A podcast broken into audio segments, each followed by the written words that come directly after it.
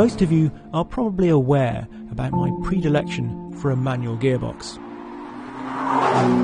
I love the sense of interaction, of skill, of tactility. It just brings you closer to the driving experience of any particular car, closer to the engine. But whenever I'm trying to pick out a top whatever, my dream garage, there is always one paddle shift gearbox that I think I'd struggle to live without. It's this. It's Ferrari's.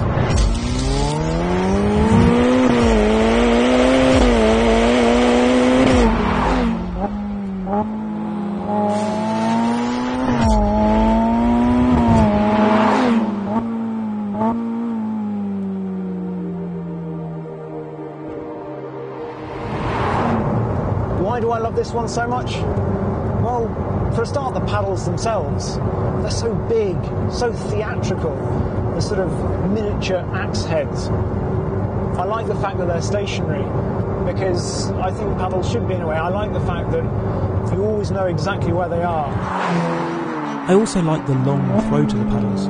I know it's just a switch, but I like the feeling that you can slowly pull the paddle through its travel when you're not in a rush. However, if you need downshifts in a hurry, quick as you like. The travel adds some tactility to the process. You can add a bit of flourish to your changes if you want. Of course, you can also switch it up with which finger or fingers you choose to use. Of course, one finger, two fingers, three fingers, four fingers. Variation is enormous, I know.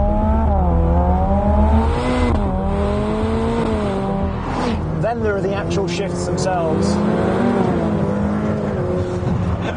they are so fast, and they make such a demonstrably fast shift that I know I could never match that with a manual gearbox. I love the fact that as you come into a corner, you can brake so late and call on far more shifts than you ever would with a manual. Brake right up to the apex, left foot brake if you want, which I do like, and of course you can do that in a manual, but it's just that little bit easier with this.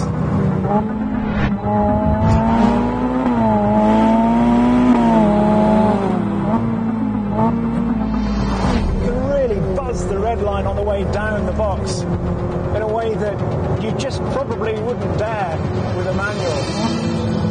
It reminds me of those fantastic onboard laps from F1 cars in the 80s when you're sure they must be over revving the engine as they downshift. Of course, amazing though the F8 Tributo's turbocharged V8 is, the shifts do feel even crisper and more exciting when allied to the response and high revs of a naturally aspirated engine. I've never experienced more thrilling paddle operated downshifts than the 812 Superfast. I also remember the 458 Speciale, driving that, and you would plow into a corner like this. And even this, you can just load up the rear axle so much because you can leave the downshift so late. In fact, there is an argument to say that the last of the old single clutch automated manuals in the 430 Scuderia and the 599 GTO were even more dramatic. Well, I have to say, this does feel more robust. The latest 8 speed dual clutch from the SF90 in Roma, which is even more compact and 6 kilos lighter than the 7 speed, simply continues this lineage of stunning paddle shifts. Arguably, of course, Ferrari should be better than everyone else because they've been doing it longer than everybody else. They were first people to put a paddle shift in a road car in the 355. Perhaps even more famously, they were the first people to put a paddle shift in a Formula One car. Nigel Mansell won on its first outing, and the rest, as they say, is history. But what you might not know is that that paddle shift wasn't actually put there to improve shift times. It was more to do with packaging. John Barnard had worked out that if you could get rid of the linkage between the shift up here and the gearbox at the back of the car, well, you could package it more tightly, improve the aerodynamics. If you could make it an electrical signal from a paddle up here going to the gearbox at the back where the shift happened, well, so much better. What you also might not know is that the paddle shift could have appeared in F1 even earlier. You see, at the very end of the 1970s, Ferrari installed a semi-automatic transmission into a 312 T4, with the changes instigated by push buttons on the steering wheel. Gilles Villeneuve completed 100 trouble-free laps around Fiorano, but he didn't like it. After jumping out of the car, he said, A steel shift lever will always be more reliable than electronics. Enzo Ferrari trusted Gilles implicitly, and therefore he shelved the whole project. What might have been, eh?